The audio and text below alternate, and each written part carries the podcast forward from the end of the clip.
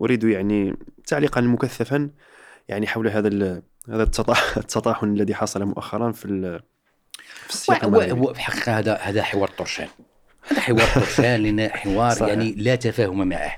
يعني بكل صراحة هناك نوع من التعصب نوع من الجهل نوع من المغالطات و- والهدف يعني ولكن سيدي ألا يمكن القول بأننا نحن مثلا الفقهاء اليوم لا يواكبون العلم الحديث؟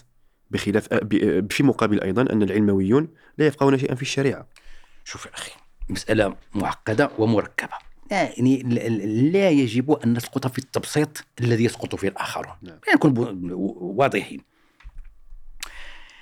الفقهاء لديهم مهمتهم نعم إذا كان الفقهاء لا ينفتحون العلوم الحديثة أهل العلم في العالم العربي هل ينفتحون العلوم الحديثة؟ لا يفتح.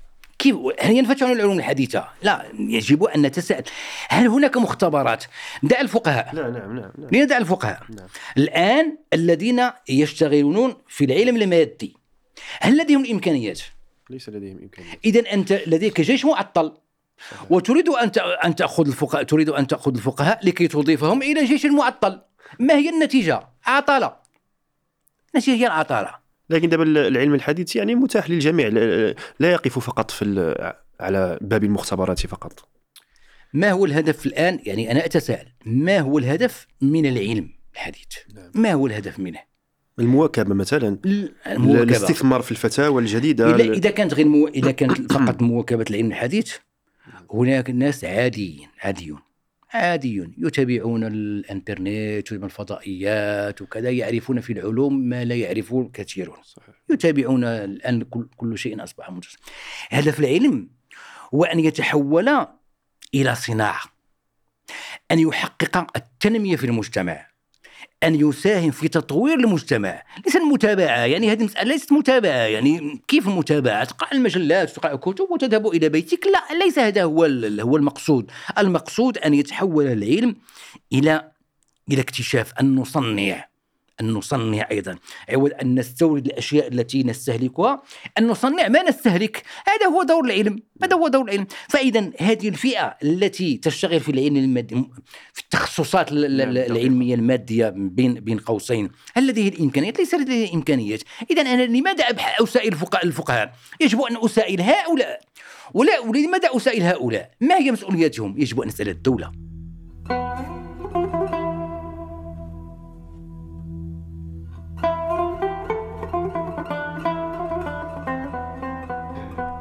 بسم الله الرحمن الرحيم. الحمد لله المانح المتم المتفضل المكرم. نواصل معكم في حلقة جديدة من حلقات بودكاست طواسين. أه، نقارب فيها موضوعة أه، تشكل جزءا من النقاش العلمي والفكري في عالمنا المعاصر. بل وهي المحدد الموضوعي لأهم التحولات المعرفية الحاصلة في حاضرنا المعاصر.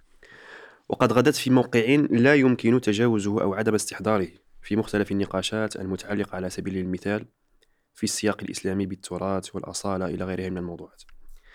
سينطلق, سينطلق موضوعنا في هذه الحلقة عن الحداثة لتكون بابا لمساءلة مداخل تتعالق معها موضوعات تشكل حرجا كثيرا في الدوائر الثقافية وتخلف صراعات طاحنة في بعض الأحيان بل وبعضها يضعنا في مفترق الطرق بين الماضي والحاضر. بين القديم والحديث بين التقدم والتخلف إلى الإيمان والإلحاد بمعايير أقل ما يقال عنها أنها مجحفة وغير منطقية بناء على ما يمكن اختصاره بالتنميط والقطيعة والإلغاء والاستخفاف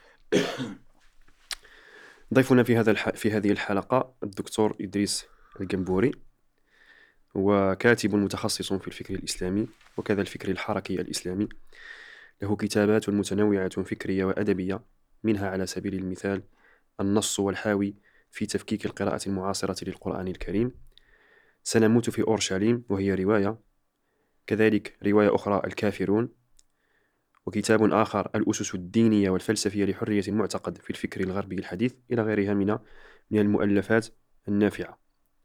مرحبا بكم أستاذنا الكريم. أهلا أستاذ محمد شكرا على ال- الاستضافة في هذا البرنامج ال- الرائع الذي نتمنى له التوفيق وشكرا لجميع الإخوة القائمين على هذا البرنامج. الله يكرمكم سيدي. طيب أستاذنا الكريم نقف في الابتداء مع مفهوم الحداثة ودلالته المفهومية. نعم. وكذا سياقه المشكل يعني السياق التاريخي الذي نشأت فيه ثم ارتباطها أساسا بالحقل الأدبي إذ نجد أن أغلب التعريفات التي تناولت مفهوم الحداثة خرجت من من من من دائرة الأدب. حتى عرفها أحدهم وهو بودلير بقوله إن إنها نقطة التقاطع بين الأبدي والعابر مع العلم بأن هذا التعريف نفسه فيه نوع من الالتباس إذ هناك تعريفات كثيرة لحداثات كثيرة. صحيح. فكل حداثة لها سياقاتها وماهيتها. فنبدأ إن شاء الله يعني بمقاربة هذا المفهوم ثم نتعمق رويدا رويدا في الموضوعات التي تليها إن شاء الله. تفضل صحيح. يعني كما قلت يعني الحداثة فيها تعريفات كثيرة. وأنا يبدو لي أنه يعني كل كل فيلسوف أو كل باحث في الغرب يعني يعرف الحداثة بما يحتاجه. يعني بما يتطلع إليه. يعني بعضهم يرى أن الحداثة هي الحرية. بعضهم يرى أن الحداثة هي التنمية الاقتصادية. بعضهم يراها في حرية النساء. بعضهم فكل من زاويته. زيد على ذلك كل من حقله الذي يشتغل فيه يعني الباحث الاجتماعي الباحث السياسي الفيلسوف إلى آخره. كل واحد ينظر إلى الحدث من زاوية معينة. لكن هناك خطوط مجمع عليها بشكل عام. اولا وهناك أصول. هناك أصول يعود إليها جميع هؤلاء الذين يتحدثون عن الحداثة في الغرب. يعني هيجل كانت نيتش. هؤلاء هم أقطاب الحداثة آه، الذين يتم التعامل معهم بنوع من التأويل بمعنى أن يعني كل فيلسوف كل مفكر يأخذ من كلام هؤلاء الثلاثة أو غيرهم ما يحتاجه. يعني يركز على قضية معينة. مثلا يعني بعضهم يقول إن نيتش يرى بأن سقراط هو أول الحدثيين. يعني هو أول الحديثين. هو الحدثيين هو أول الحدثيين. وينطلق من من هذه النقطة على أساس أن الإغريق سبقوا الحداثة الأوروبية وكانوا يعني رواد الحداثة خاصة مع وجود التأكيد على العقل عند أرسطو آه، إلى آخره. آه، بشكل عام يعني مثلا الفيلسوف الألماني هيجل يرى أن الحداثة ولدت من ثلاثة عناصر. يعني اولا من اكتشاف العالم الجديد يعني أمريكا آه، من الإصلاح البروتستانتي كان في ألمانيا وهيجل كان المانيا ومن الثورة الفرنسية. الثوره الفرنسية التي يرى فيها البعض ان أو يرى البعض أنها كانت انطلاقة جديدة لإحياء روما القديمة. يعني الإمبراطورية الرومانية القديمة. وبالطبع لابد هنا أن نرى ذلك التقاطع ما بين سقوط الامبراطوريه الرومانية على يد المسلمين وما بين نهوض النهوض الجديد للإمبراطورية الرومانية على حساب المسلمين.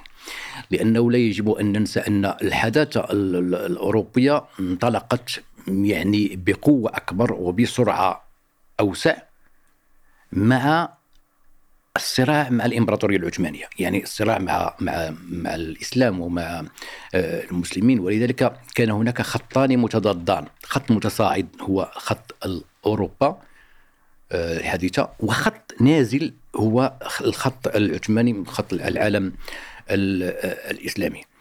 البعض يرى أيضا أن الحداثة هي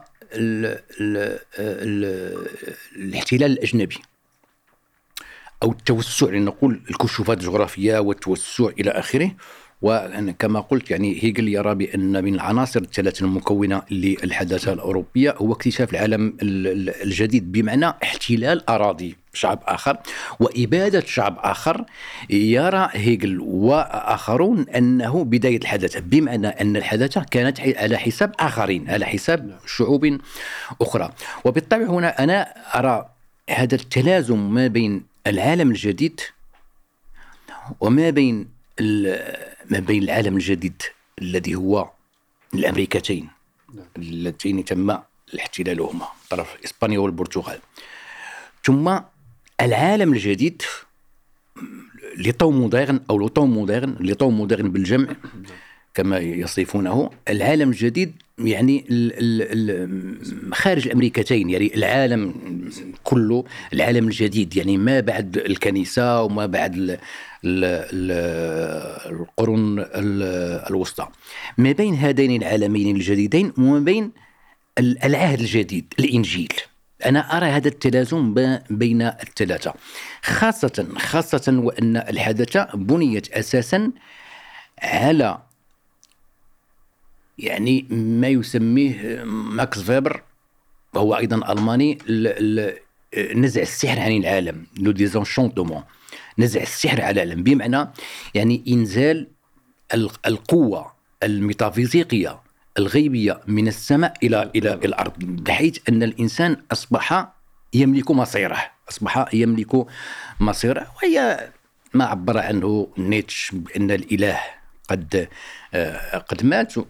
ولا ننسى بأن هذه المقولة النيتشوية هي أيضا مقولة إنجيلية لأن المسيح هو الاله والمسيح تم آه، قتله على يد الإمبراطور بيلاطس. ف أنا أعتقد بأن الحداثة يعني حصلت على حساب آخرين على حساب تدمير الخصوصيات للشعوب المختلفة عن أوروبا وأيضا مع الاستعمار ونهب ال ال ال ال الآخرين. لكن الطابع العام الطابع العام كما قلت وهو يعني تحويل القوة القوة القوة المتحكمة في العالم في العالم في في الكون كله. تحويلها تحويلها من السماء إلى الأرض بحيث أن الإنسان أصبح هو الأقدر على أن يمسك بزمام أمره وأن يتحكم في نفسه. ولذلك لابد أن نرى نوعا من الترابط ما بين الكشوفات العلمية التي حصلت وما بين فكرة الحداثه لأن فكرة سيطرة الإنسان على الطبيعة وإنزال القوة الغيبية من السماء إلى الأرض هذا كان مع البداية الأولى للعلم الحديث. عندما يعني أدرك الإنسان الأوروبي أن العلم قادر على أن يبدع أشياء جديدة جديدة غير مسبوقة وأن يتحكم يعني في في في الأمراض في ال ال بعض الكوارث الطبيعية في أن يحسن ظروف ال ال الإنسان في أن يستكشف بعض المجاهيل التي كانت كان في السابق يجهلها.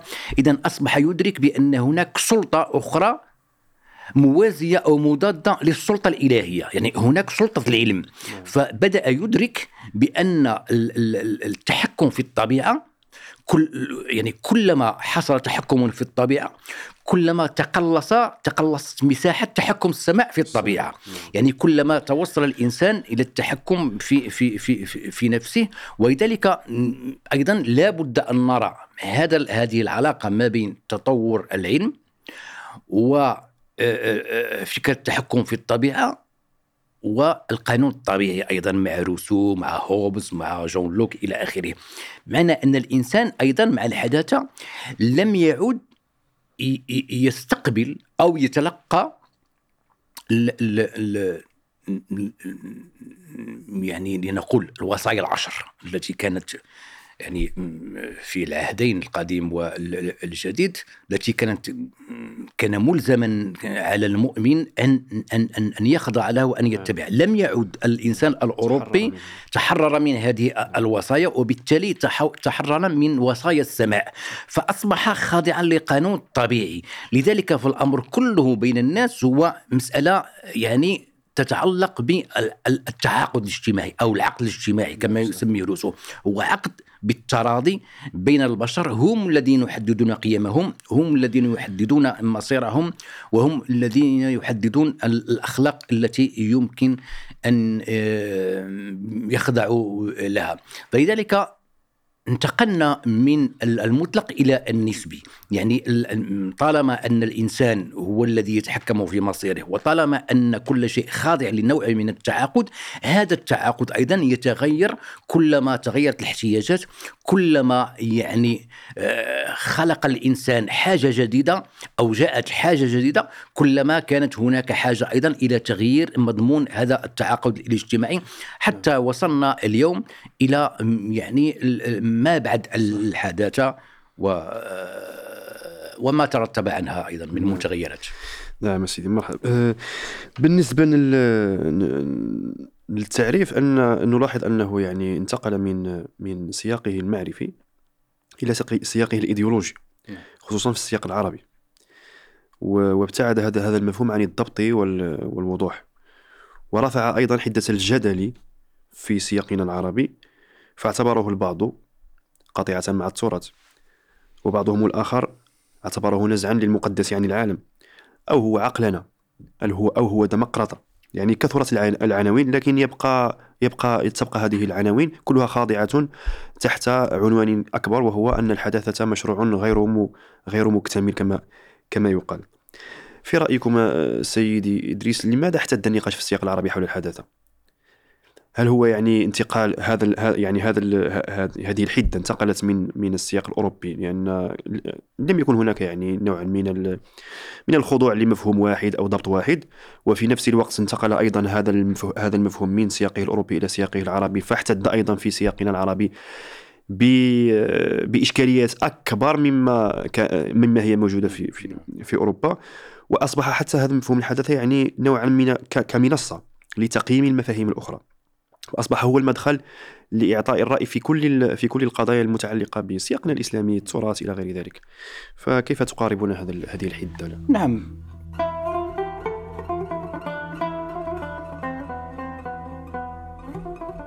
ما حصل في في الحداثة أو الحداثوية العربية لأنه طالما أن الحداثة ليست نابعة من من تربتنا فلا يمكن أن نتحدث عن حداثة. طالما انها أيضا حداثة مستوردة اذا نتحدث عن نزعه حداثوية وليس عن بناء حداثي حقيقي.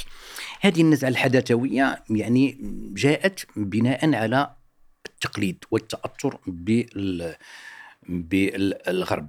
للأسف الحداثوي العربي فهم الحداثة الغربية على الوجه الخطأ على الوجه كيف؟ يعني هو انطلق اولا من أن الحداثة الغربية هي قطيعة مع الميتافيزيقا قطيعة مع الدين. لو بحثنا هذا الأمر وتساءلنا هل هذه الفكرة صحيحة؟ سوف نجد في العمق أنها غير صحيحة. لماذا؟ لأن مهمة الحداثة الغربية لم تكن يعني ابعادا للدين بشكل عام وإن ك... وإنما كانت إبعادا لدين الكنيسة. صحيح. وهذا نزع السحر الذي تحدثنا عنه ماكس فيبر du ليس في الحقيقة نزعا للسحر بشكل عام وإنما نزع للسحر في الديانة المسيحية وجعله في عناصر أخرى. بحيث انتقل بحيث لم تخرج الحداثة من المقدس بقيت داخل المقدس. آه، مارسيل غوشي مارسيل فيلسوف فرنسي هذا آه، فيلسوف معروف. آه، مارسيل غوشي يقول بأن الحداثة الغربية خلقت مقدسات جديدة. قضت على مقدس واحد ولكنها أنتجت مقدسات متعددة. ويضرب أمثلة بذلك يعني نزعة الاستهلاك. صحيح. نزعة الاستهلاك في حد ذاتها ديانة. يعني. يضرب أمثلة أيضا بعبادة الأشخاص تقديس الأشخاص ويأخذ ستالين وماو تسي تونغ في الصين نموذجين. لأن يعني في عهد ماو تسي تونغ وفي عهد ستالين كان العقوبات التي يتعرض عليها أي شخص آه، يسب ستالين أو يتصرف بطريقة سيئة مع صورته أو شعاراته أو أو أو أقواله. كان يعذب بطريقة بشعة تشبه إلى حد كبير محاكم التفتيش التي كانت موجودة في في المسيحية. ماو تسي تونغ أيضا نفس الشيء. ولا ننسى أيضا آه، بول بوت في في الكمبودج مع الخمير الحمر إلى آخره. فكل هؤلاء يعني خلقوا نوعا من ال- ال- ال- ليزيدول. نوعا من المعبودات ال ال ال ال الأرضية التي أصبحت هي أيضا مقدسة، أيضا هناك قضايا أصبحت في الغرب مقدسة، يعني لا يمكن أن تتعرض للانتقاد، مثلا حرية المرأة، يعني أنت لا يمكن ان ان أن تتعرض لهذه النقطة بنوع من النقد وإنما يجب أن تسير مع الخط الموجود، مع الشكل الموجود، لا يجب أن ترفض مثلا الطريقة التي تقترحها الليبرالية لتحرير المرأة، وان تقترح طريقة مغايرة لتحرير المرأة، لا، لأن هذا أصبح مقدسا، حقوق الإنسان أصبحت تتضمن بعض البنود وبعض العناصر التي أصبحت مقدسة حتى ولو لم تقبلها أنت، يعني باعتبارك آه، ذا خصوصية دينية أو ثقافية، لا، لأن هذا أصبح نوعا من الم- المقدس، فاذا يعني مارسيل غوشي يتحدث عن أن ال- ال- القداسه انتقلت من السماء إلى الأرض وأصبح لأن الإنسان في النهاية لا يمكن يعني خارج مارسيل غوشي لا يمكن أن يعيش بدون المقدسات إما أن يخضع أن يخضع أن أن أن يخضع لمقدس موجود سلفا إما أن يختلقه صحيح. هذا هذا هذا من من من- ناحية. أود أن أعود إلى نقطة طرحتها في البداية هو يعني كيف أن الحداثة نبعت من ال- من الأدب ومن آه، الفن. ده صحيح. يعني آه، ال- ال- ال- الغريب أن أن الفلسفة والاجتماع يدين يدين بشكل كبير آه، إلى إلى الأدب. في نحت هذه العبارة modernité لأن كلمة mo- moderne و modernité لم تظهر إلا مع آه، مع شارل بودلير صاحب أزهار الشر ديوان Les Fleurs du mal ف بودلير كان يرى بأن بأن ال- ال- السيطرة على العالم سوف تأتي من الفن ولذلك نجد عند هيجل يعني اهتماما كبيرا بالفن والجمال إلى درجة أنه خصص كتابا ضخما للجمال ال esthétique لماذا الجمال؟ لأن ال- ال- الجمال والفن عند ال- ال- الفيلسوف ال- ال- الأوروبي هو نوع من المنافسة مع الخالق. هو نوع من المنافسه مع الخالق هذا هو اهتمام يعني هناك اهتمام كبير جدا بالجماليات وبالفن والسبب هو هذا بالحقيقة لأنه ال- ال- طالما أن ال- الخالق يبدع فهناك فنان أيضا يبدع ويمكن أن يقلد الخالق. اذا أصبح الفن نوع من التحدي للواقع ونوع من التحدي أيضا للأديان. ولذلك يعني ليس عبثا أن ال ال ال ال الأيقونات التي ظهرت مع مع مع المسيحيه مع الكاثوليكيه بوجه خاص في وجه التيارات التي كانت ترفض الأيقونات، الأيقونات كيف انتصرت؟ لأنهم كانوا يعني آه، آه، كانت هناك نزعة تشبيه عند عند الكنيسة، لكن هذه النزعة نزعة التشبيه هي تحولت إلى نوع من نزعة نزعة التقليد، ولذلك نرى اهتماما كبيرا جدا ب بالفن والرسم إلى درجة أن يعني ميشيل فوكو يعتبر أن شارل بودلير هو يعني الرائد الأكبر للحداثه وحد الآن يعني النصوص ال- الفنية يعني تخضع لكثير من التأويلات الفلسفية يعني تخرجها عن مضمونها الفني. ولذلك ليس عبثا ليس عبثا أن الحداثة الأوروبية عندما تخلصت من مفهوم الإله ومن الدين رجعت إلى الوثنية. رجعت إلى الوثنية. والوثنية كانت ديانة الإغريق. يعني الوثنيه هي نعم هي وثنيه نعم نعم وثنيه ولكن في عمقها هي نوع من الدين لأنها تتضمن أيضا وجود آلهة عند ال- ال- الإغريق وطقوس يعني دينية وشعائر إلى آخره وأعياد دينية إلى آخره. فهذا يعني هذا هو يعني ال- ال- ال- الذي يجعلنا نقول أيضا مع مارسيل غوشي أنه تم نزع القداسة عن الإله الإنجيلي. نعم. وسحبه القداسة على الآلهة آلهة ال- ال- ال- الإغريق. فإذا نحن ندور في فلك واحد. فلكي لا نبتعد عن قضيتنا وهي الحداثة العربية أنا أقول بأنه قضية الحداثة ال- ال- ال- الغربية لم تكن مشكلة في العالم العربي. هذا هو الواقع. لم تكن مشكلة في العالم العربي بحيث أنه يعني مثلا وجدنا آه، آه، آه، أزهريا في مصر مثل رفاع رافع الطهطاوي الذي ذهب إلى باريس في القرن التاسع عشر ورجع وكتب يعني تخليص الإبريز في تلخيص باريس حول رحلته. أيضا ال- ال- التونسي ال- العلامة التونسي خريج الزيتونة الذي له ربما أعتقد المسالك والممالك لا. خير الدين التونسي عفوا خير الدين التونسي آه، وآخرون الذين ذهبوا إلى إلى إلى آه، أحمد فارس الشدياق. هذا الذي كان مسيحيا و- وأسلم ولبناني وأيضا زار أوروبا. كلهم هؤلاء ذهبوا إلى أوروبا وعادوا. لكن لم يتأثروا بروح الحداثة بقدر ما تحد ما, ما, ما, ما يعني انبهروا بتقنيات الحداثة نعم.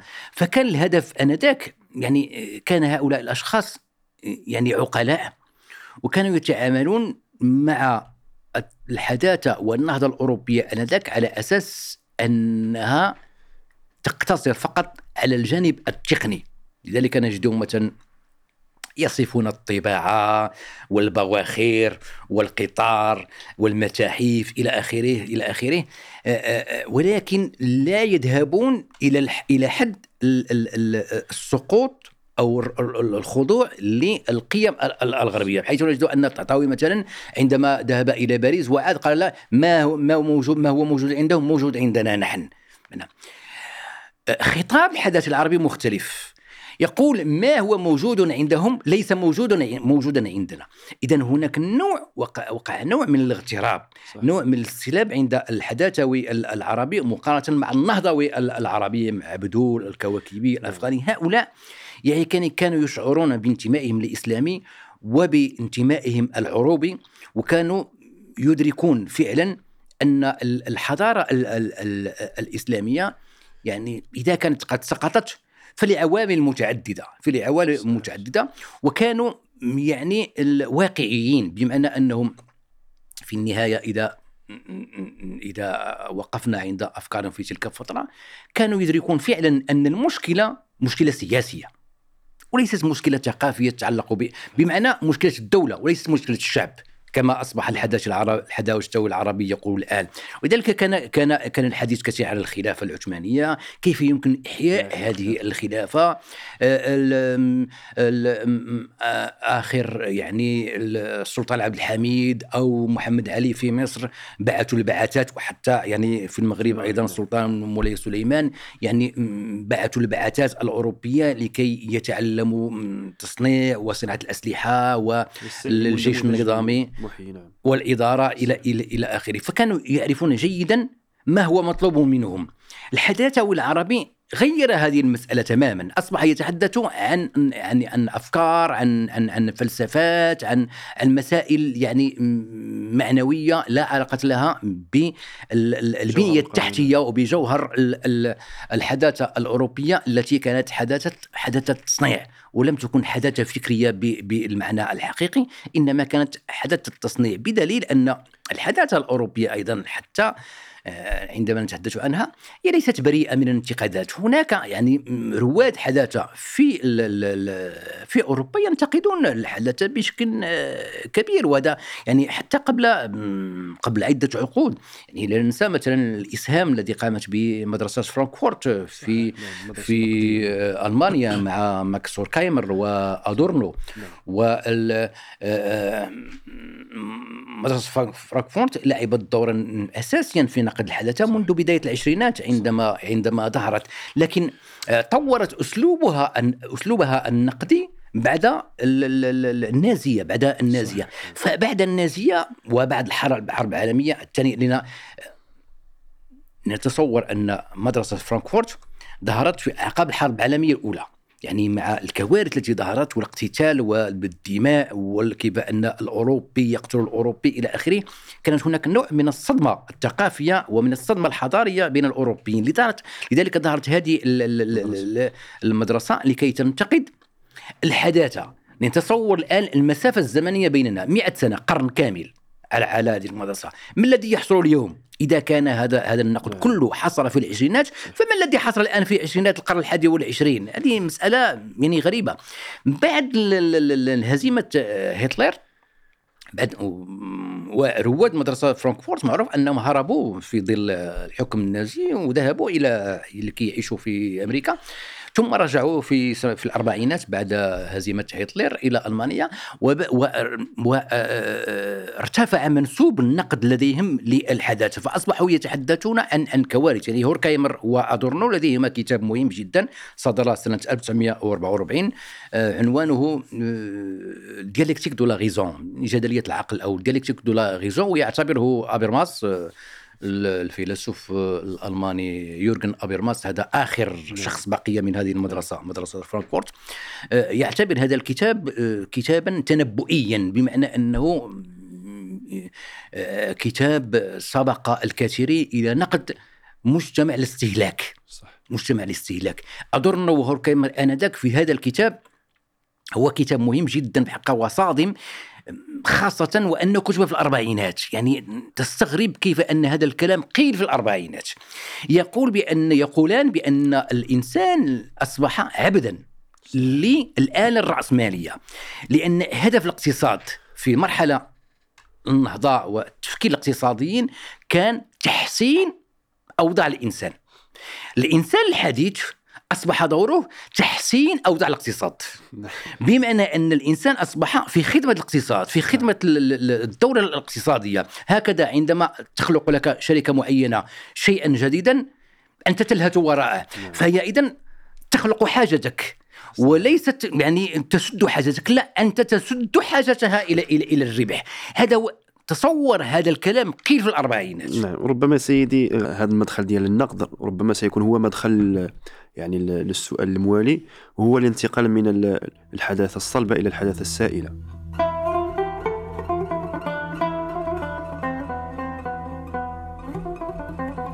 خصوصا مع باومان لأنني أنا أريد أن آخذ فكرة يعني أو نعطي فكرة للمشاهد حول حول الحداثة السائلة باعتبار هذه الحداثة في جوهرها هي مادي.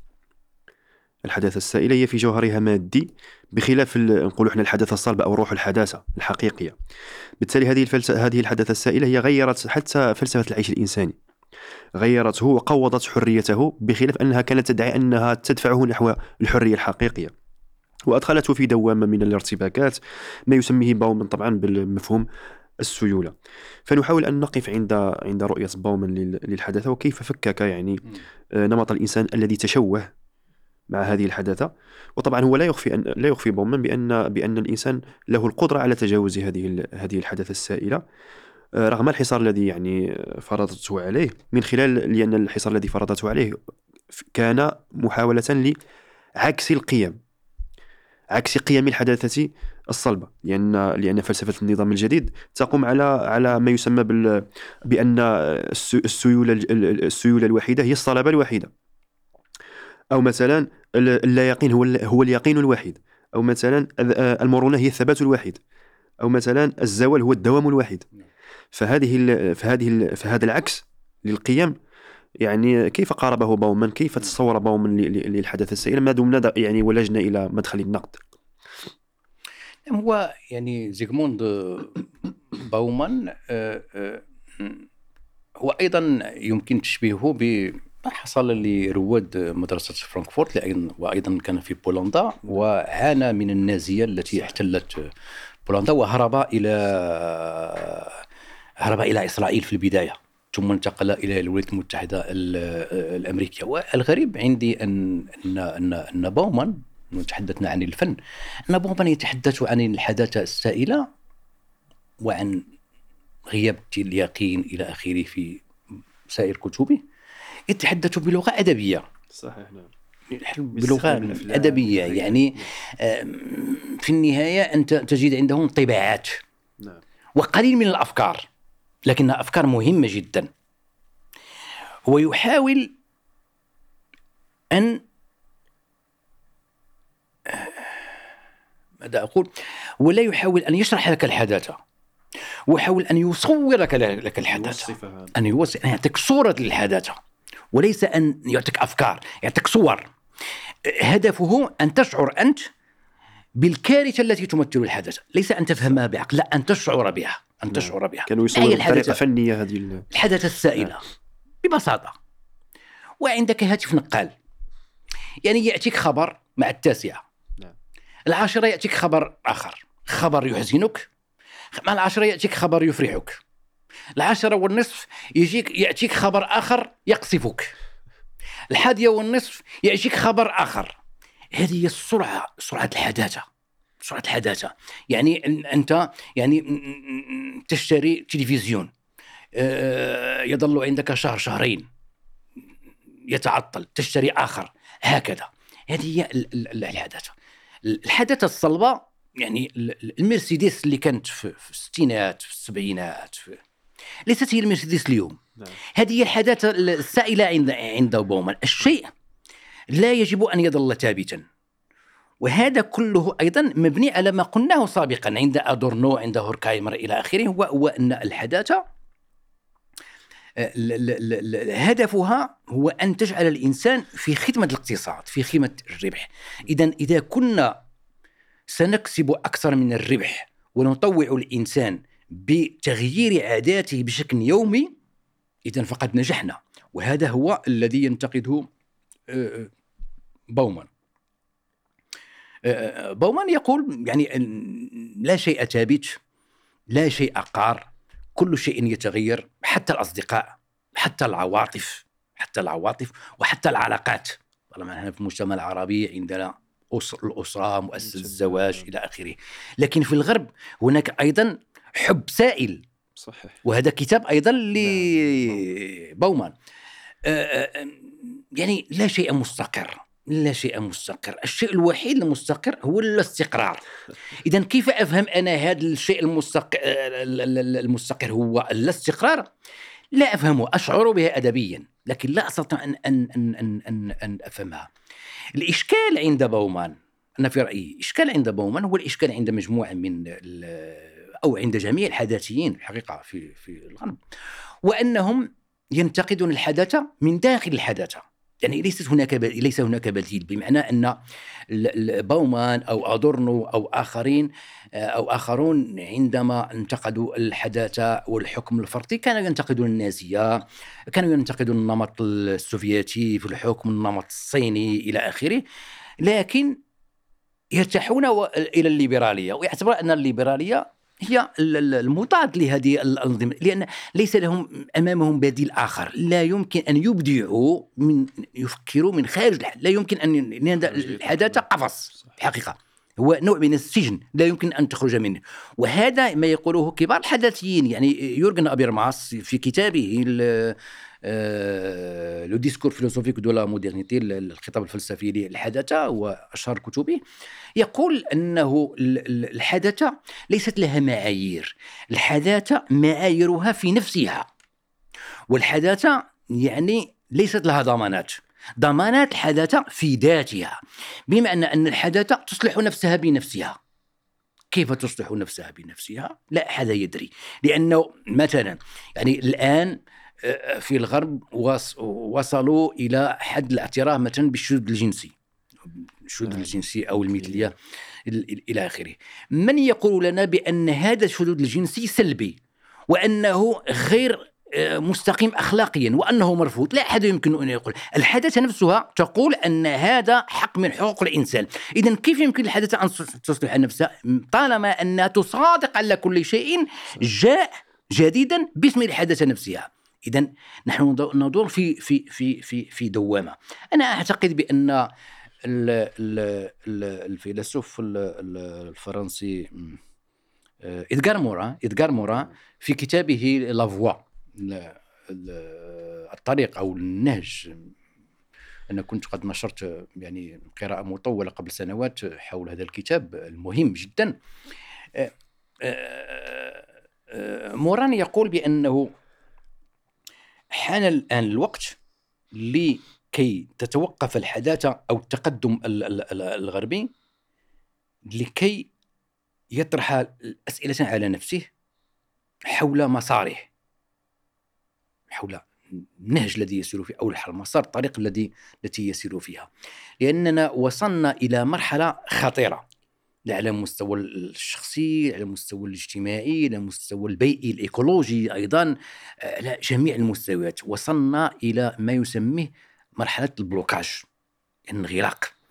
ويطرح مسألة يقول بأن الإصلاحات العظمى التي حصلت في التاريخ كان اصحابه دائما يقفون وقفة لكي يسألوا المرحلة الماضية ويعطي أمثلة بالأنبياء. بمحمد وعيسى وموسى صلوات الله عليهم يعطي أمثلة بالأنبياء ويقول يعني كما صنع الأنبياء يجب أن نصنع ان نتوقف. بمعنى أنا أفهم بأن اذكار مورا آه، هو مفكر يحاول بحقيقة أن يفكر أن يفكر من خارج النمط الأوروبي قليلا وينتقد حتى يعني أوروبية أوروبا يعني النزعة الأوروبية لأوروبا وأن المركزية أوروبا. نعم. أنا أعتقد انه يحاول أن يفكر من خارج الحداثة الأوروبية ويحاول أن يقول بأن هناك نماذج نماذج معينة يمكن الاستفادة منها. وبهذه المناسبة أنا أشير إلى إلى إلى مفكر فرنسي كبير. للأسف غير معروف وللأسف هناك يعني آه، مؤامرة ضده في فرنسا يعني لا يتحدث عنه وهو آه، غونو. غونو. آه، لا أتذكر اسمه الكامل عنده كتاب عنده عدة كتب عنده كتاب أزمة الثقافة الحديثة la crise أزمة العالم الحديث la crise du monde moderne في هذا هو René Guénon آه، لماذا قلت أنه مطموس السمعه إلى اخره في أوروبا؟ لأنه أسلم في الخمسينات زار مصر وعاش في مصر طويلا واعتنق الإسلام اعتنق الإسلام لكنه ظل نسبيا متاثرا بالبوذية بالكونفوشيوسيه إلى الهندوسية إلى آخره ففي هذا الكتاب آه، وكتاب مرجعي فيما يتعلق بالحداثة آه، يقول بأن الغرب يجب أن يخرج عن هذه النزعة المسيحية المتصلبة وأن ينفتح على ديانات الشرق.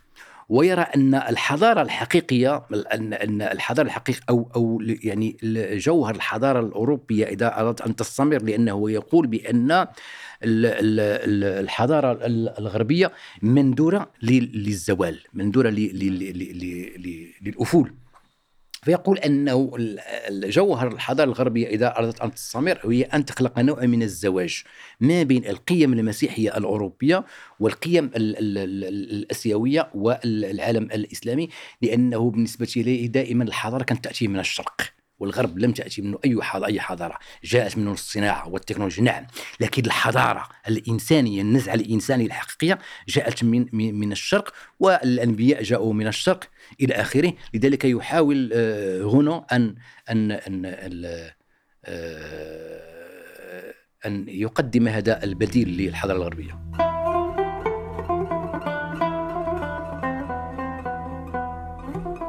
طيب نحن ونحن نمتد مع الحداثة. طبعا هناك تعلقات كثيرة مع موضوعاتها. نتحدث عن العقل نتحدث عن الأخلاق نتحدث عن الدين أساسا. و... وهنا كاين نوع من من المقارنة. ما نقول العقل الأخلاق هو العقل أو نقول الأخلاق هو الدين أو نقول الأخلاق هو التاريخ نحن نقف عند عند نقطة العقل والأخلاق باعتبار أن العقل بعض المرات في بعض الأحيان لا يمكن لنا أن نقول بأن الأخلاق هي نتاج العقل. آه، وكذلك لا يمكن لنا أن نقول بأن العقل حين يخبر الأشياء ويحددها لا يستطيع أن يصدر حكما قيميا فيه. عندما تكون طبعا القضية هي محل إما استحسان أو استهجان أخلاقي. كيف يعني كيف يعني قارب الفكر هذه العلاقة؟ الممتدة ما بين العقل والأخلاق. أو نقولوا نحن ما بين العقل والدين باعتبار أن ال- أن الأخلاق هي في جوهرها دين. ولا يمكن أن نستحدث اخلاقا م- خارج دائرة د- دائرة الدين. لا هو في الحقيقة هذه المسألة هي فرع عن ال- ال- عن الأصل هو الانتماء هو ال- الإيمان بال بالعقل. نعم. الإيمان بمطلقية العقل. طالما أن العقل يعني قادر على التحكم في الطبيعة ولا التحكم في الحالة في الحياة الإنسانية هو أيضا قادر على إسعاد البشرية على إسعاد البشرية لأنه العقل ال- ال- الجماعي إذا اتفق على قيم معينة واستحسنتها ال- ال- ال- ال- العامة والعامة وتبنتها. فهذا يعني آه، قد يقود البشرية إلى نوع من السعادة. ولذلك وجدناهم يعني عند روسو مثلا وآخرين كانت مثلا يتحدثون عن الدين المدني. من الدين المدني؟ هذا الدين الذي لم يعد سماويا أو لم يعد كنسيا وإنما أصبح مدنيا. هو نوع من القيم نوع من الأخلاق ليتيك التي آه، آه، آه، بإمكانها أن أن أن أن, أن تستجلب السعادة للبشرية. وكانت يعني عندما أقصى الدين لم يستبعد أن ال- ال- العقل الإنساني والمجتمع يمكنه أن يخلق نوعا من السعادة من خلال ال- ما يسميه الأخلاق العملية. لأنه هم اهتموا يعني بالنزعة المادية. النزعه المادية بمعنى النجاعه كانوا ينظرون إلى ال- ال- ال- ال- المردود المردود الاجتماعي والنتائج التي تترتب في الواقع على الحياة اليومية للإنسان لذلك الجانب الميتافيزيقي في الدين لم يعد مهما المهم الجانب العملي لذلك جاء- مصطلح الأخلاق العملية عند عند كانت الأخلاق التي تجعل الإنسان يعيش في نوع من التسامح في نوع من التضامن والإخاء ال- ال- ال- ال- يعني ال- الشراكة في تحصيل المصلحة العامة للمجتمع إلى آخره هذه الأخلاق العملية تعوض الأخلاق الدينية لأنه هي في النهاية قد إذا كانت ن- نتاج اتفاق بين بين الناس فيمكن أن تؤدي إلى نوع من إسعاد آه، البشرية لكن هل هذا الأمر صحيح؟ يعني نحن نجد كما قلنا مع بومان مع آخرين يعني أن الآن هذه المسألة تتعرض الآن لكثير من الانتقادات لأنه قلنا مثلا المثلية أو إلى آخره لكن هناك أصوات عاقلة في الغرب تنتقد هذه الحداثة لكن المشكلة أنها أن أصواتها أصواتها لا تسمع ولا ي- لا يفسح لهم المجال لكي يتحدثوا يعني الغرب ليس كله شرا. لا، يعني هناك فلاسفة ومفكرون وسياسيون يدقون ناقوس الخطر حول هذه ال- ال- المسائل ويقولون بأن يعني مثلا فيما يتعلق بالشذوذ كذا. يعني أن هذا آه، من العوامل التي قد تسرع في انهيار الحضارة الغربية. إذا كانت هناك عوامل أخرى سابقة يعني ال- ال- التراجع التناسل والنمو الديمغرافي والزحف الهجرة وعدم الزواج إلى آخره. فالشذوذ سوف يضاعف هذه المسألة.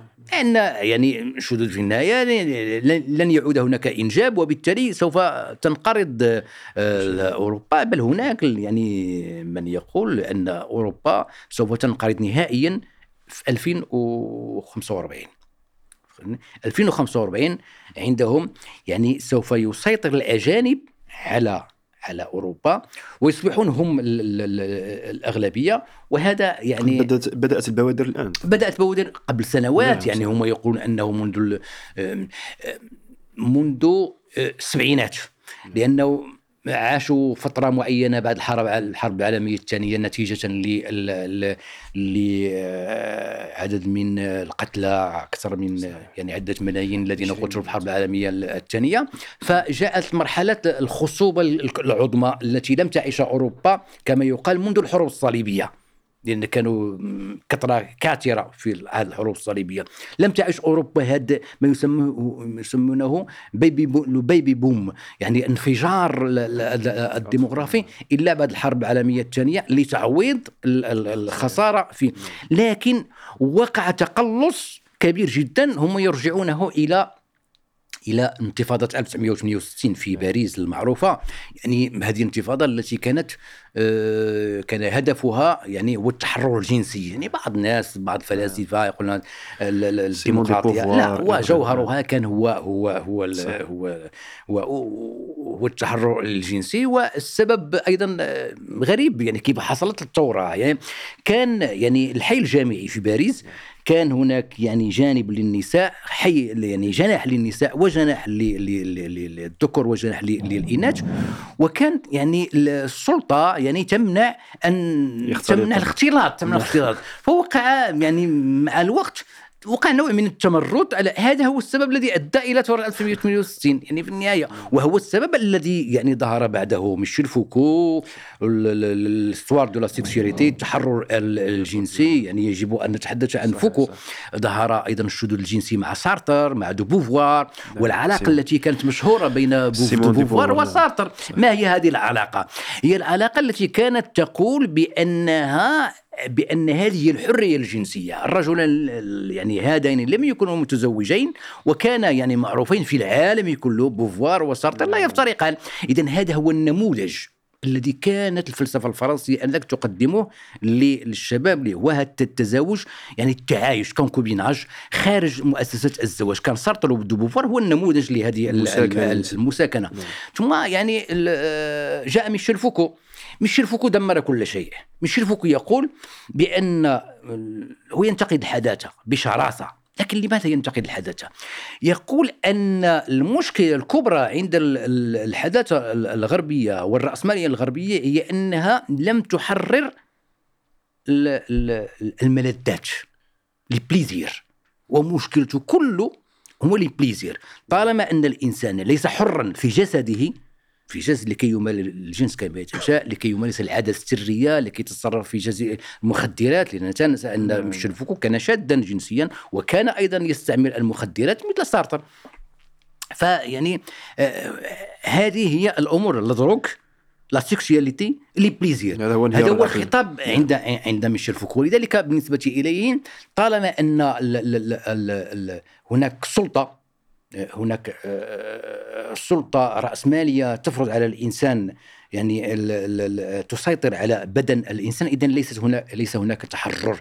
فلذلك الإنسان يجب أن آه، أن أن أن يتملك آه، أن يتملك نزواته نزواته أن يتملك نوزه الحداثة الأولى انطلقت من ما يسمى عند هيجل وآخرين بالذاتوية الذاتوي الذاتويه وهي يعني الذاتويه بمعنى يعني تحقيق الذات وأن يكون الإنسان هو ذاته وأن لا يكون هناك أي سيد فوقه. يعني يسمونها بالفرنسيه la subjectivité وكان يعني الفيلسوف الفرنسي ألان تورين كان يعني كتب كتابا مهما سنة 1992 عنوانه نقد الحداثة Critique de la modernité ومؤخرا في في يعني قبل عامين تقريبا نشر كتابا ثانيا اسمه Défense de la modernité دفاع عن عن عن عن الحداثة. واعتقد أن يعني خطاب ألان تورين يمثل هذه هاد هاد النوعين من الحداثة هاد النوعين من الحداثة. في كتابه الأول في التسعينات Critique de la modernité يقول بأن الحداثة حقيقة الحداثة هو تحقيق الوفرة الاقتصادية. هو الرفع من إمكانية الإنسان الصحية والمادية والذاتية والتعليم إلى آخره وتطور العلم وانتشار المعارف ديمقراطية المعرفة إلى آخره. آه، يعني بشكل عام ما تحقق في العلم والعقل إلى آخره. لكن في كتابه الثاني يقفز خطوة إلى الأمام يقول بأن هذه هو يسميها يعني لا يسميها postmodernisme يسمى hypermodernisme يعني الحداثة يعني الحداثة المتطرفة أو أقصى شيء في الحداثة وليس post يعني ليس ما بعد الحداثة وإنما الحداثة نفسها وقد أصبحت متطرفة. hypermodernisme يقول بأن الآن جوهر الحداثة هو أن تصبح يعود إلى خطاب هيجل وخطاب الحداثوي الأوائل. يقول أن الحداثة الآن يجب أن تركز على هذه الذاتوية أن الإنسان يحقق نفسه من خلال حقوق الإنسان من خلال السيطرة على نفسه ويشيد كثيرا بميشيل فوكو. ميشيل فوكو أيضا لأن ميشيل فوكو ارتبط بتحرير غريزة الإنسان. يعني إذا كان الحدث الأولى تحرير جسد الإنسان الآن غريزة الجسد. فهناك نوع من التطور وهو الذي أدى الآن إلى ما إلى ما نعيشه اليوم.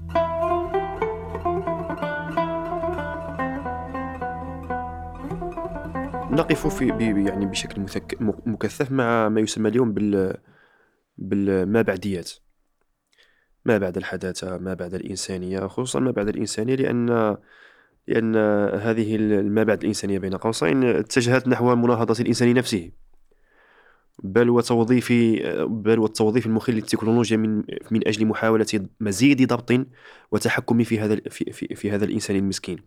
رغم أن العكس أن هذه أن هذه المابعديه يعني كانت تبشر بالعكس. يعني ولكن الحاصل هو هو هو, هو الموجود اليوم. آه، تلك المحدودية المحدودية الإنسان يعني تحاول هذه المبعدية أن تفكر في أن تتجاوزها. تتجاوز الشيخوخة تتجاوز السين تتجاوز ال يعني المهم نحن ما زلنا مع الجسد كما كما يقال. يعني آه، ما أريد تعليقا مكثفا عن هذه لماذا هذه المبعديات أي أي مفهوم؟ نتجه نحو المبعدية لماذا هذا هذا الجنون بين قوسين؟ إلى أين نتجه؟ أنا أعتقد أن يعني حد لا أتذكر اسمه أحد الحداثيين هم كثيرون في الحقيقة. يعني يتحدثون عن آه، تعب تعب الحضارة. يعني la fatigue de la civilisation. تعب. يعني مرحلة معينة تستنفد ويحصل فيها نوع من التعب ونوع من الروتين. فنسعى إلى ما بعد هذه هذه المرحلة ونوع من ثم ماذا بعد؟ نوع من يعني بعد لا أحد لا أحد يعرفه لأن لا أحد يعرف المستقبل. يتحدثون عن ما بعد. ليس لكونهم يعرفون هذا ما بعد لا. كونهم يكرهون ما قبل. كونهم يكره يكرهون هذه المرحلة لأن استنفذت أغراضها لأن استنفذت أغراضها ويريدون أن أن يتحرروا منها. وهذا يعني شيء أساسي في فهمي وأنه المرحلة الراهنة. المرحلة الراهنة يعني خيبت آمال الكثيرين في الحداثة لذلك يتطلعون إلى ما بعدها. هنا هناك نعم، كما يقول ألان تورين يقول مسألة مهمة. يقول كأن يعني الإنسان الحداثي في أوروبا وفي الغرب وصل إلى أقصى الحريات أقصى ما يمكن من الحريات وصل إليها. لكن مع ذلك وصل إلى أقصى ما يمكن من الاستعباد في الوقت نفسه. يعني أصبح هو حر في جسده يتصرف كما يشاء إلى آخره لا أحد يتحدث يحميه القانون حتى سلوكاته المن... سلوكاته المنحرفة يحميها القانون. إذا هذا نوع من الحرية. لكن هناك نوع موازي من العبودية. الشركات نعم. التي أصبحت مسيطرة. وسائل الاتصال الحديثة التي أصبحت تراقب الإنسان يعني أولا بأول. الكاميرات المزروعة في في في كل مكان. خلق الاحتياجات التي تجعلك أيضا يعني الكماليات أصبحت أكثر من الضروريات أصبحت يعني أكثر من أصبحنا في دوامة من الشراهة. من الشراهة بحيث أن يعني تعرف الحياة الحياة العادية يعني ميزانية الأسرة نعم صح. أقل بكثير من ميزانيتك في الشارع. فحصل نوع من فيقول ألان تورين أن هذه العبودية يعني تزايدت كلما تزايد تزايدت رغبتك في أو كلما مكنتك الرأسمالية من منسوب من الحرية كلما زادتك منسوبا من العبودية. فهي تسير معك بحيث لا يمكن أن تتخلص منها. هي تعطيك الحرية نعم لكن تعطيك ضريبة أخرى. ضريبة أخرى. وهكذا الإنسان يعيش في نوع من من الدوامة لذلك جاءت هذه ما بعديات ما بعد الحداثة ما بعد كذا حتى الآن أصبحنا يعني ما بعد الإنسانوية أو ما بعد ال ال ال ال الإنسانية هو أن العلم وهذا فرع. يعني أنا أعتقد أن ما بعد الإنسانية هي نتيجة أمرين. اولا طرد الدين. من الاعتبار العام مع الحداثة ال- الأولى. آه، ثانيا الإيمان الأعمى في العلم بالعلم. يعني النزعه العلمويه نعم. طالما أن يعني لم يعد هناك إله فطبعا الإنسان سوف يعني يسير مسافة طويلة من دون أن يوقفه أحد. ليس هناك ضوابط يعني فوق فوقك. أنت ضابط نفسك. اذا أنت حر إلى أبعد الحدود إلى حد الانفجار. وكيف تكون ضابطا لنفسك وأنت معبو... مستعبد؟ مستعبد في في في, نعم. في نفس الوقت. ثم يعني طالما أنه لم يعد هناك إله ولم تعد هناك قيم تضبط الإنسان من من من فوق أصبح يضبط نفسه فأصبح يؤمن أيضا بأنه هو القادر على حماية نفسه أن يوفر لنفسه السعادة وأن أن لما لا أن يقلد الإله. لما لا أن يقلد الإله؟ يحل طالما مكانه. العلم حقق مجموعة من المكاسب وحقق كل هذه الاختراعات. نعم. فإذا والطب إلى آخره فإذا العلم قادر على أن يكون إلها في الأرض. لما لا ماذا ما يفعل الإله في النهاية؟ الإله يق- يحيي ويميت. العلم يحيي ويميت. يعني هذه الأفكار التي أصبحت مسيطرة الآن. وصحيح النمرود يقول أنه نعم. يعني كما يقول لوك فيري هو أحد ال- الفرنسيين الذين آه، يتحدثون كثيرا عن هذه المسألة. يقول يتحدث عن la mort de la mort موت الموت. يعني الآن يعني يقول بأن يعني هذا ما بعد الإنسانوية وال bioéthique والتكنولوجيا الحيوية إلى آخره يمكن أن تؤدي إلى إماتة الموت أو على الأقل أن تطيل عمر الإنسان أن تطيل عمر الإنسان. وأن يعني تقضي على الأمراض لأنه يقول نقلا عن عن امريكيين لأن هذه النظرية ظهرت في أمريكا وهي تتطور الآن في أمريكا بوجه خاص. وهو يعتقد بأنه هو يعتبر مش يعتقد يعتبر بأن الأوروبيين والفرنسيين ما زالوا متخلفين في هذه ال- ال- الناحية مقارنة بالولايات المتحدة الأمريكية. ويرى بأن يعني آه، آه، آه، هذا ما بعد الإنسانية هي آه، آه، هي تطوير النوع الإنساني. تطوير النوع الإنساني. كما تم تطوير الطماطم والبطاطا والنباتات بالتكنولوجيا الحيوية الحيوية. كذلك ممكن أيضا أن نطور الإنسان. هذه المسألة كان يعني آه، يورجن أبرماس كان قد كتب عنها في في التسعينات. حقيقه كان قد كتب كتاب مهم عنوانه آه، بالفرنسية l'avenir de l'avenir de de la nature مستقبل ال- الطبيعة ال- الإنسانية. لأن هذه المسألة ما بعد ما بعد ما بعد الإنسانية وتحسين النوع الإنساني في الحقيقة مارستها النازية. مارسها هتلر. لأن هتلر ما الذي فعل هتلر؟ هتلر كان يمجد العرق الجرماني نعم. وكان يقول بأن العرق الجرماني هو أفضل الأعراق العالمية. لكن كيف يمكن أن يحافظ على العرق الجرماني؟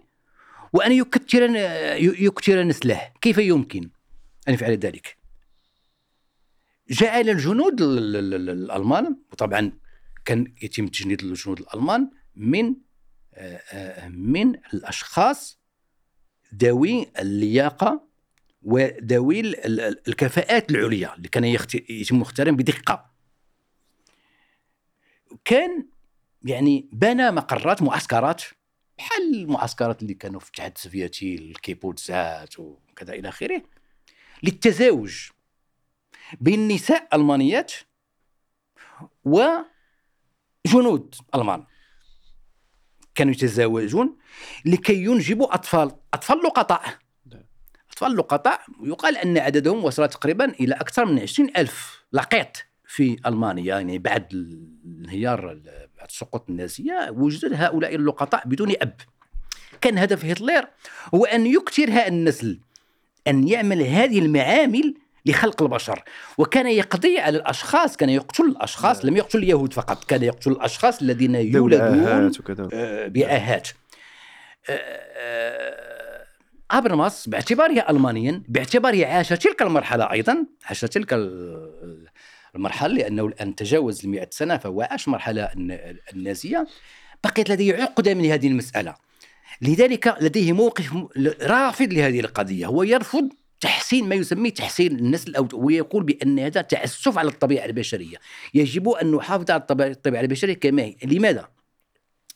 بسبب خلفيته النازية.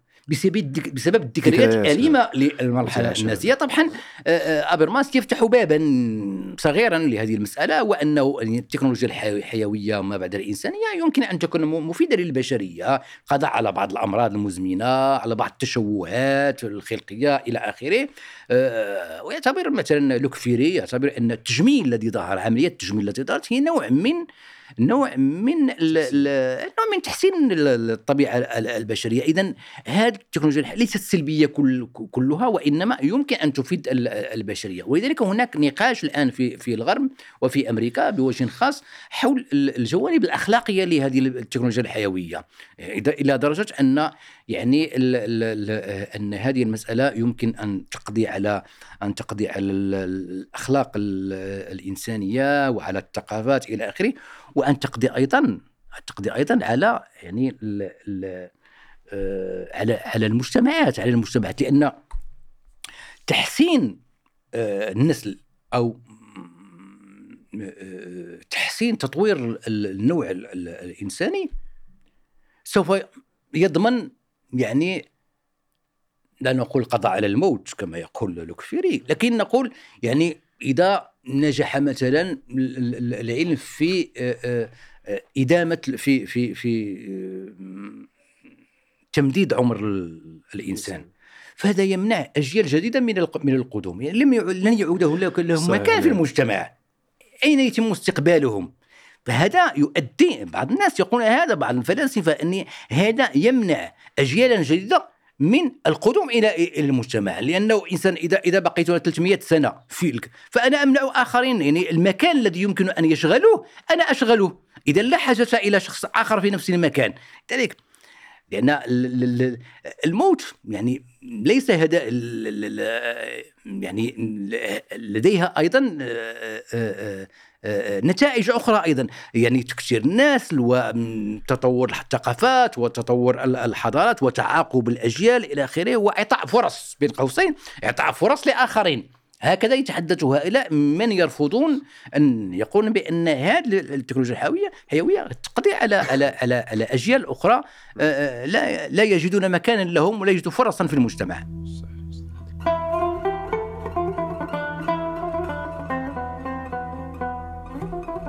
قبل أن نختم هذا اللقاء آه، سيدي إدريس أريد أن ان ألقي بظلال هذا هذا الموضوع على على مسألتين.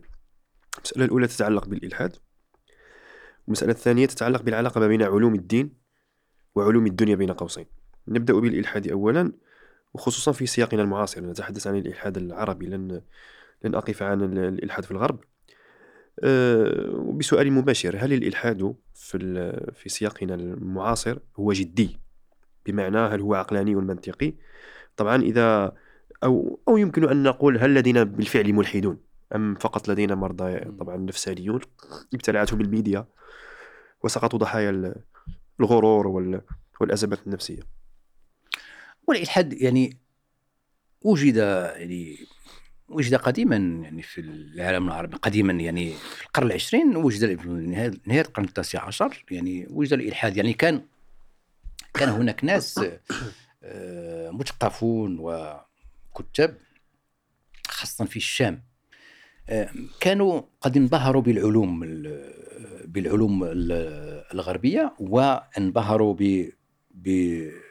بالداروينية وبالنقاش الذي كان حاصلا في الغرب حول العلاقة بين العلم والدين.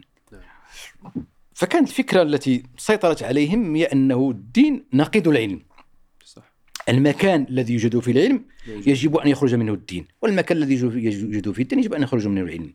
كانت هذه النظرية كانت موجودة يعني آه، كان شبلي الشاميل هذا الذي كان في في الشام ولديه كتابات آه، حول حول النزعة الداروينية هذه كتابات حول الداروينية كان من ليس فقط كتابات كان من الدعاة إلى تبني هذه الفكرة وارتقاء الأنواع إلى آخره كان آه، أيضا آه، فرح أنطوان فرح نعم. أنطوان الذي كانت قد دخل في سجال مع مع محمد عبدو حول في كتاب محمد عبدو الإسلام و ليس الإسلام والمدنية هذا كان دخل في نقاش مع ارنست إرنست رينو.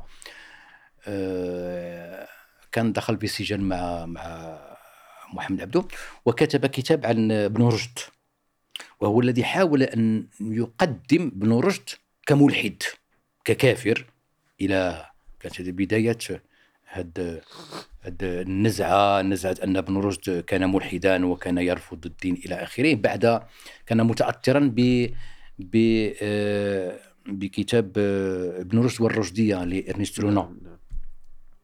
آه، ثم أيضا سلامة موسى. يجب أن ننسى أيضا سلامة موسى في مصر.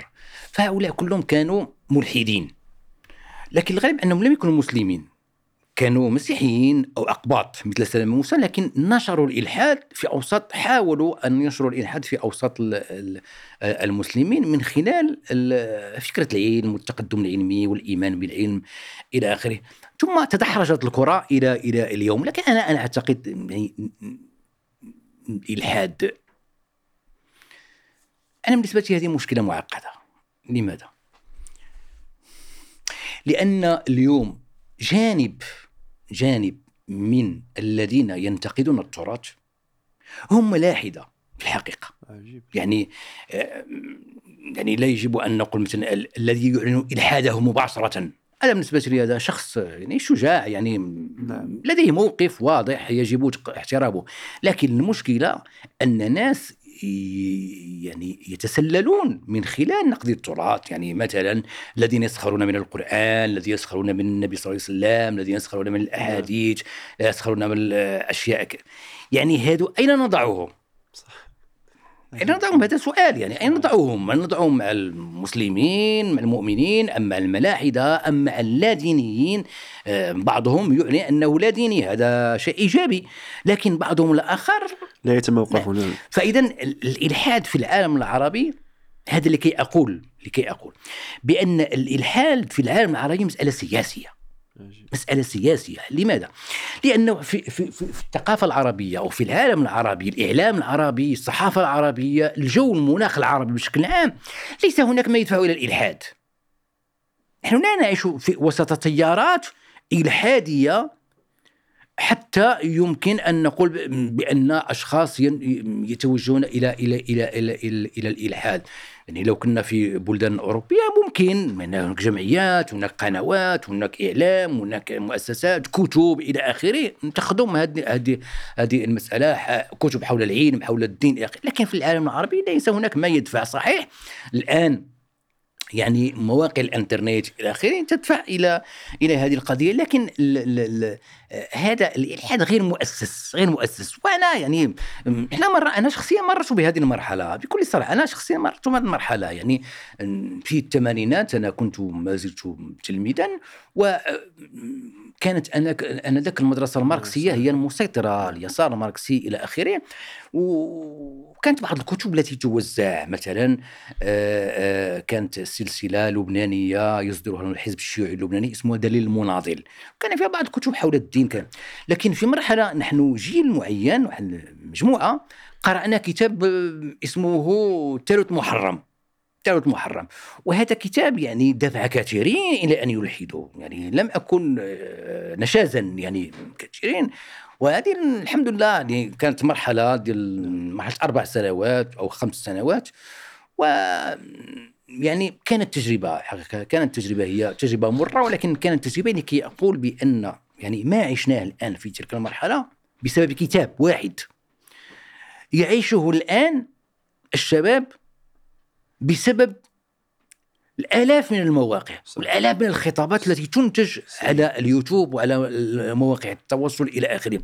اذا هناك خطر يهدد الهوية الدينية والهوية الثقافية للشباب. آه، لا أقول آه، آه، لكي توجهوا إلى إلى إلى إلى الإلحاد. لأن الإلحاد لا يجب أن ننسى بأن الإلحاد كما كيف ما كان الحل هو فلسفة. فلسفة. وحتى الإلحاد الذي كان موجود الذي عشناه نحن مثلا في الثمانينات كان نوعا ما فلسفة.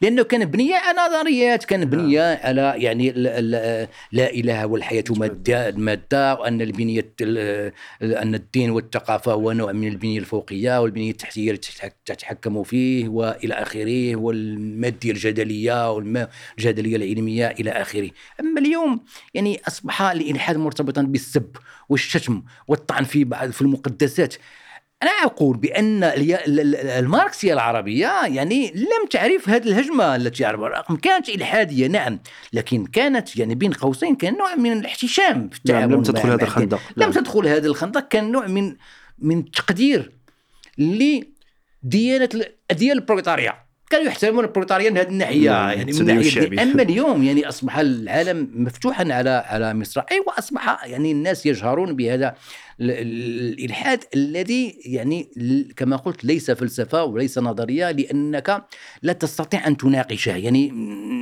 آه، آه، آه، ليس هناك حوار وليست هناك نظرية واحدة يعني في الإلحاد يمكن أن تخضع.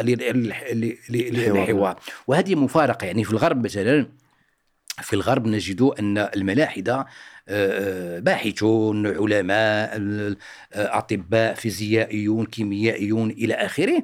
ويدخلون في نقاشات نقاشات في في في في, في القنوات التلفزيونية في المجلات في الجامعات إلى آخره. هناك انفتاح فعلا. هذا الأمر ليس موجودا عندنا.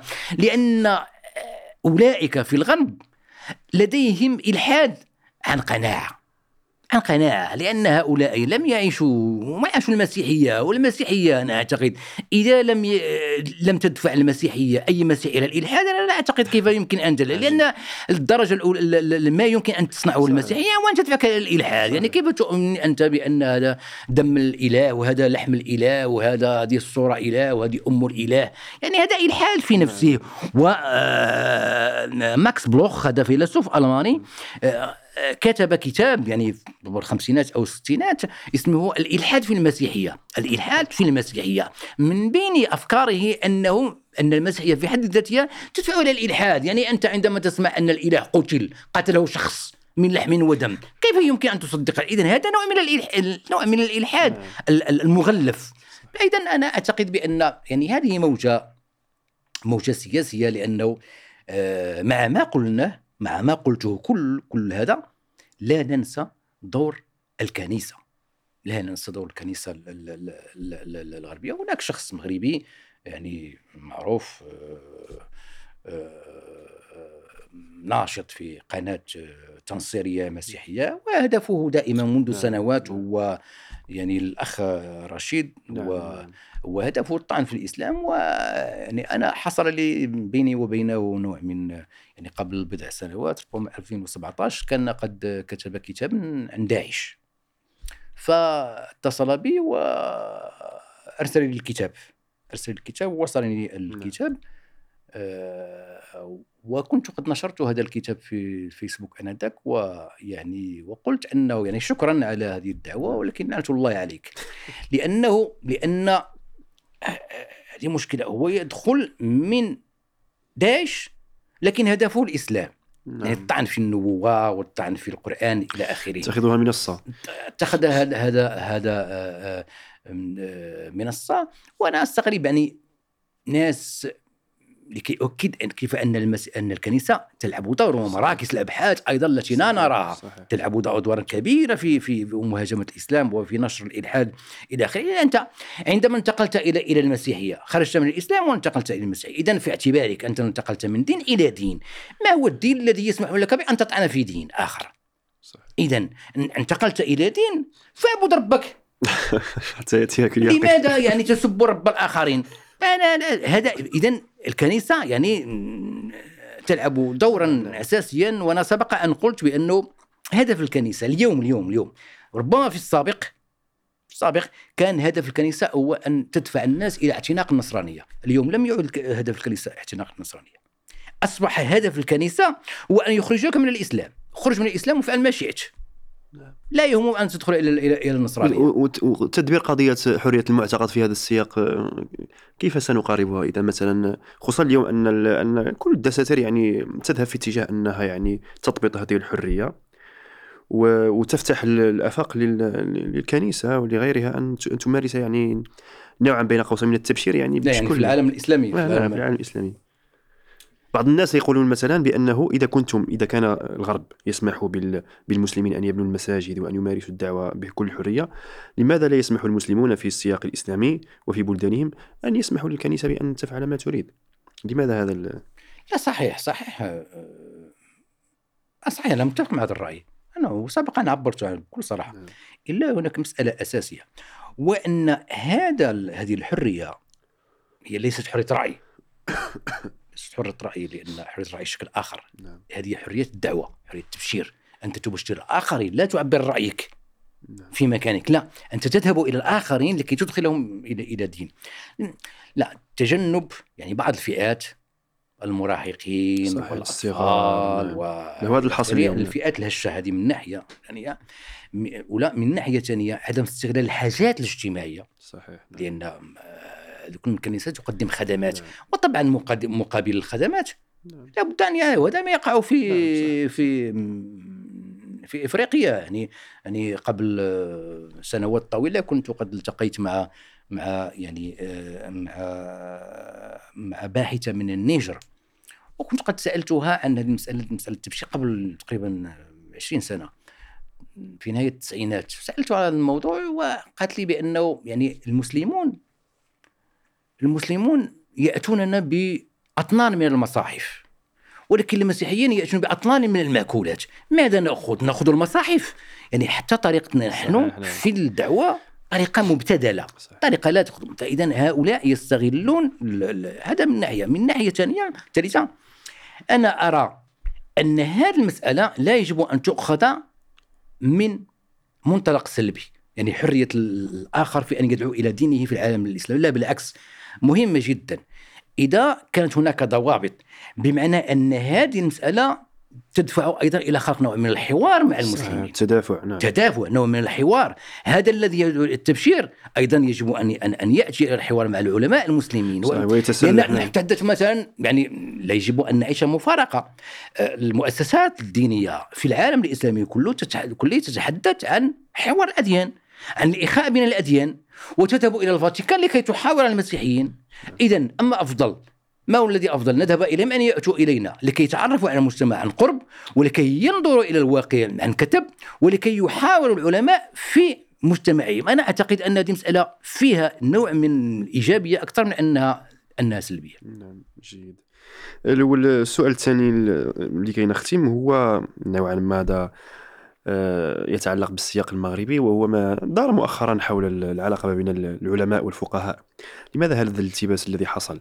يعني آه، أريد يعني تعليقا مكثفا يعني حول هذا هذا التطا- التطاحن الذي حصل مؤخرا في في السياق المغربي. الحقيقة هذا هذا حوار طرشان. هذا حوار طرشان لأن حوار صحيح. يعني لا تفاهم معه. يعني بكل صراحة هناك نوع من التعصب نوع من الجهل نوع من المغالطات.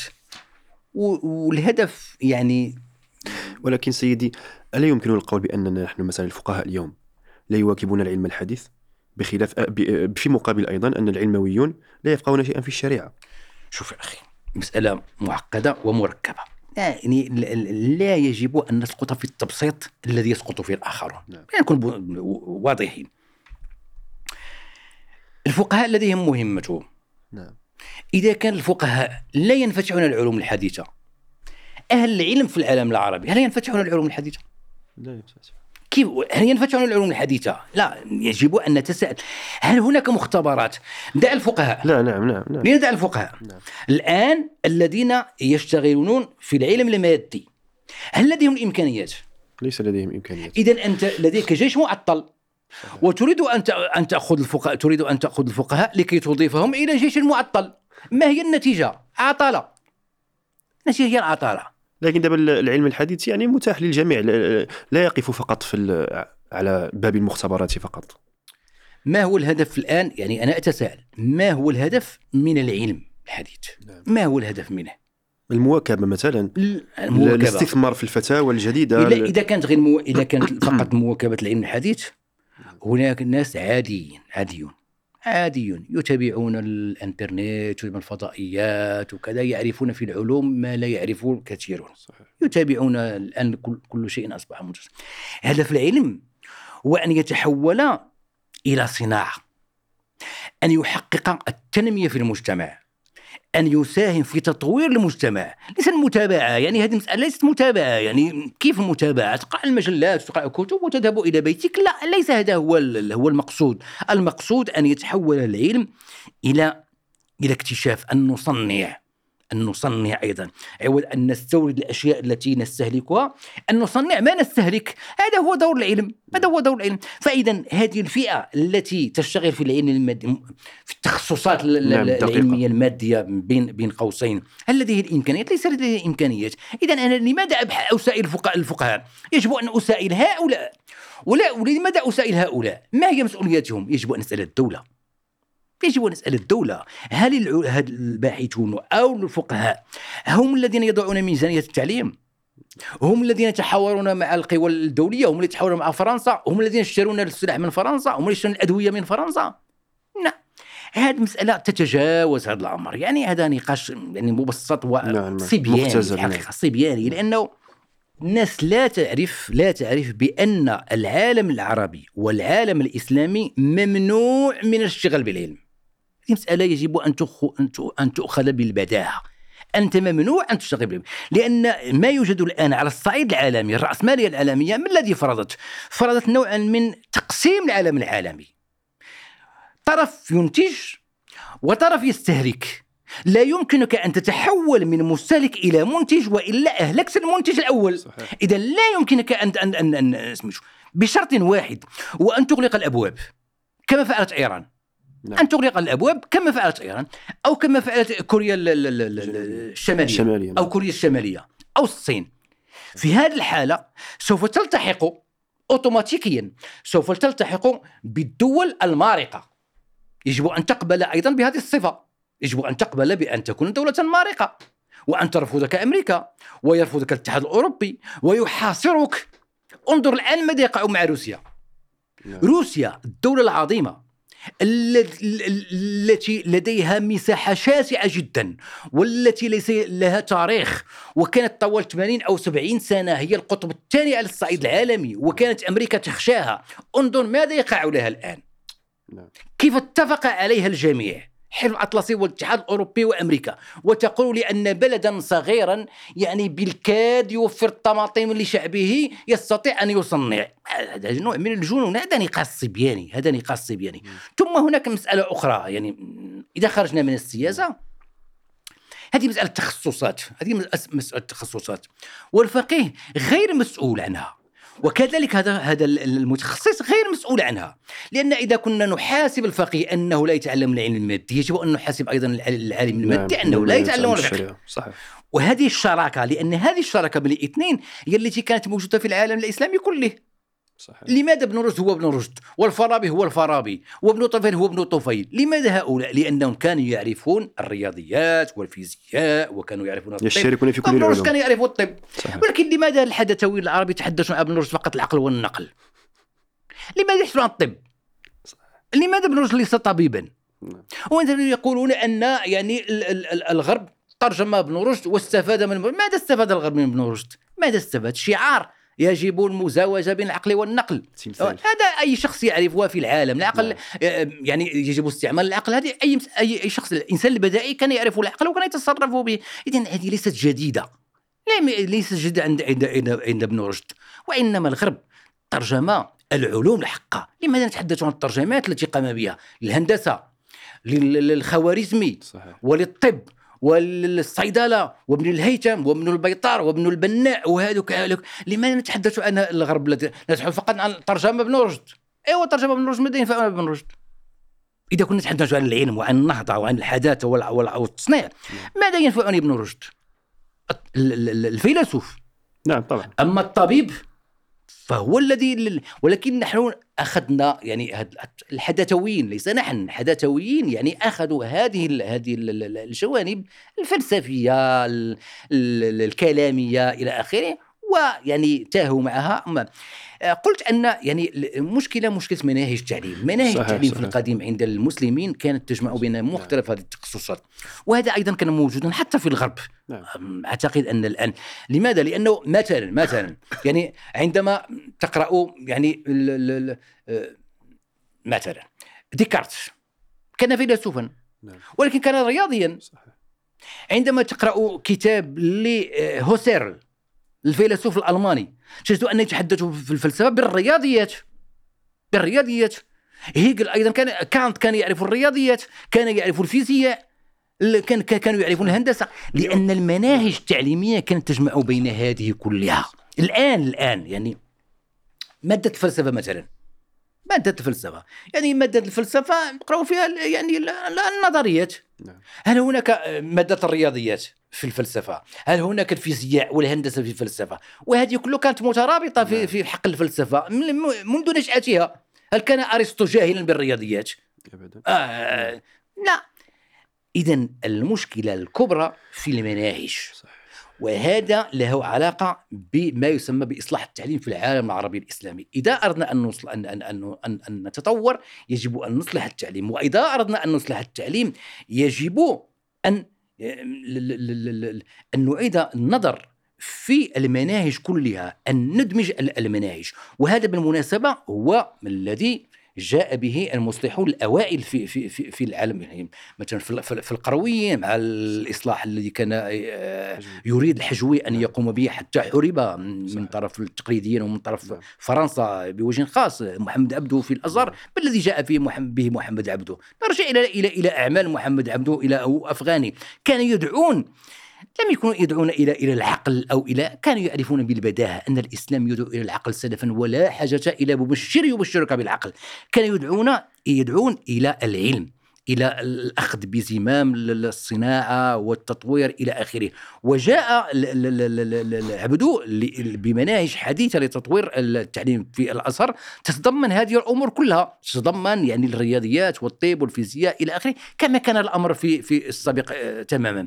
لكن الإشكالية اليوم يعني اصبحنا إحنا شخصيا يعني لماذا لا ندرس إحنا الفيزياء؟ لماذا لم يدرسون الفيزياء؟ لماذا أنا شخصيا. لا أفهم في الفيزياء؟ هذا إشكال أساسي، لماذا أستطيع لماذا أن أتحدث في أمور نعم. لا تحدث في الفيزياء؟ الأدب يبقى في الأدب والعلم يبقى في العلوم هذا والشرع يبقى في الشرعيات هذا أنا أسميه الحصار العلمي صح. هذا حصار معرفي هذا حصار معرفي. لأن مسألة التقسيم بين بين بين اختصاصات وشو هذه هذا كله لخدمة الاستعمار الغربي. بكل صراحة. حتى في الجامعات اليوم الطلبة في الجامعات يدرسون الفيزياء والكيمياء بطريقة يعني جافة ومجرد نظريات والتيوري يعني لا يعرفون حتى مادة فلسفة العلوم غير حاضر بتاتا. طبعا طبعا. بالإضافة إلى هذا أيضا بالإضافة إلى هذا قلت أن الغرب لا يريد أن يتطور العلم في في. في في العالم العربي ومن شاء أن يعرف هذه القضية يرجع إلى الكتب التي تتحدث عن اغتيال العلماء كم عالم عراقي تم تم تم قتله. كم عالم الايراني تم قتله. على الرغم من من من الحراسة الشديدة وعلى الرغم يتم استهداف العلماء الإيرانيين. كم عالم تركي تم قتله؟ مصر. مصر يعني في في حرب محمد علي. حرب محمد علي عندما أراد أن يصنع ان ان ان ان ان, أن, أن يؤسس مصانع لإنتاج الأسلحة حرب حرب.